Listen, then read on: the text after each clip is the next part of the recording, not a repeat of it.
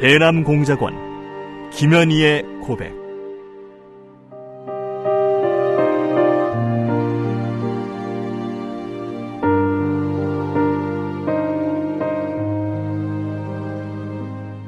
나는 김정일의 친필 지시로 1988년 남조선에서 열리는 서울 올림픽을 파괴할 때 대한 공작 임무를 받고 100여 명의 남조선 노동자들이 탔던 비행기를 공중에서 폭파시켰다.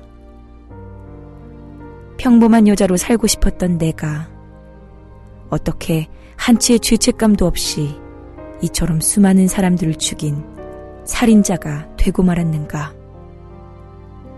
조국을 위해 한 목숨 바친다는 명분 아래 이 엄청난 죄악을 저지른 나를 용서할 수가 없다. 이 수기는 이루지 못한 내 꿈과 나로 인해 희생된 사람들에게 속죄의 죄물로 바치는 눈물의 기록이다.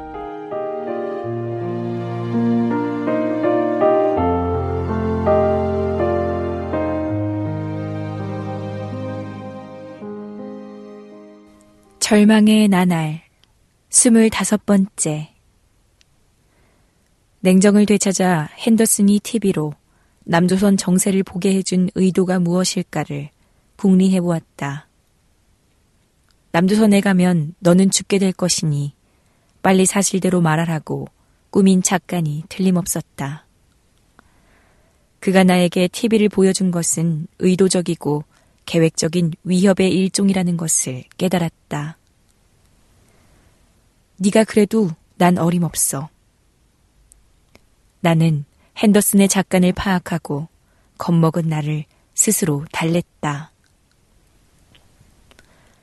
마리아가 또 녹색 단복 한 벌을 사들고 나타났다.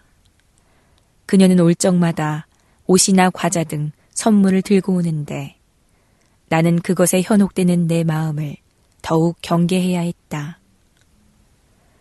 그들의 회유 작가인 줄 뻔히 알면서도 마음의 흔들림은 걷잡을 수 없이 심했다. 단복을 받아드는 순간 말할 수 없을 정도로 마음의 동요를 일으켰다. 북에서는 옷 한 벌을 구하려면 여간 힘든 게 아니었다. 돈이 있더라도 상점에 아예 물건이 잘 나오지 않아 살 수가 없었다. 좀 괜찮다 하는 옷은 외화 상점 판매원이나 외국에 다녀온 사람들과의 뒷거래를 통해 구해 입었다.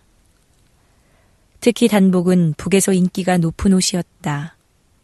단복은 운동복이지만 집에 있을 때 간소복으로도 입을 수 있고 외출할 때도 입을 수 있어서 북조선 사람이면 누구나 갖고 싶어 한다. 단복을 한 벌 구하면 동무들에게는 물론 직장에까지 입고 나와서 자랑을 하는 옷이며 이것을 보는 사람들은 아주 부러워했다. 그러나 단복을 구하기란 하늘의 별 따기처럼 힘들었다. 면으로 된 단복은 잘 구겨지고 힘이 없어서 나일론으로 된 단복이 더욱 인기가 많았다. 단복을 구하려면 각종 체육단에 소속되어 있는 운동선수나 지도 성원에게 개별적으로 부탁하여 웃돈을 주고 구입하는 길밖에 없었다. 일반 주민들 사이에서 단복이 이와 같이 선호의 대상이 되자 1985년경에는 외화 상점에서 바꾼 돈 13원씩에 팔았다. 또 1987년도경에는 사이로 김일성 생일 선물로 중학생 이상 학생들에게 단복 한 벌에 30원씩 내고 살 수 있게 해주었다. 그것을 사기 위해서 사람들은 눈이 시뻘개져서 덤볐다. 기회를 놓치면 또 언제 그런 기회가 있을지 기약이 없기 때문이었다. 우리 집도 막내 동생 범수를 위해서 단복을 구입한 적이 있었다. 어린 나이에 피부암으로 죽은 범수는 단복을 좋아했다. 5년간 피부암에 걸려 고생하다가 15살 나던 1987년에 세상을 떠났다. 그 애가 마침 단복을 구입할 수 있는 해여서 어머니는 범수가 얼마 살지 못할 것을 눈치채고 범수를 기쁘게 해주기 위해 단복을 구입했던 것이다. 입맛대로 치수를 골라 살 수도 없는 입장이어서 어머니가 사온 단복은 범수에게는 조금 큰 단복이었지만 범수가 얼마나 좋아했는지 모른다. 단복을 머리맡에 놓아주자 가끔 정신이 들 때마다 그것을 만져보면서 간병하는 어머니를 향해 만족한 웃음을 짓곤 했다. 결국 범수는 그 단복을 한 번도 입어보지 못하고 손에 쥔 채 눈을 감았다. 북에서 이렇게 귀하게 생각해 오던 단복을 마리아로부터 선물 받자 나는 불길한 예감마저 느끼지 않을 수 없었다. 이제 곧 모든 것이 끝날 모양이구나 하는 예감이 들었다. 곧 죽게 될 나에게 이 단복이 무슨 소용인가. 범수처럼 좋아하면서 손에 쥐고 죽으란 말인가. 나는 단복을 받고 착잡한 마음이 들어 한참 동안을 심란해 했다. 불현듯 살고 싶다는 현실적이고도 절실한 심정으로 흔들리고 있는 마음을 진정시키는 데는 상당한 시간이 걸렸다.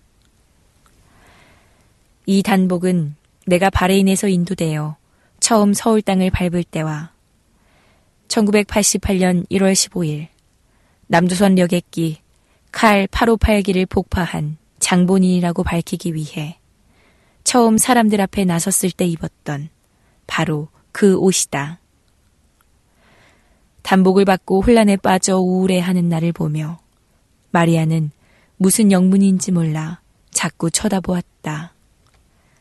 마리아가 가고 오후 2시쯤 테리라는 영국인 수사관이 옥구보를 데려왔다. 테리는 바레인에서 고용되어 수사기관에서 간부로 복무하고 있는 중년 남자였다.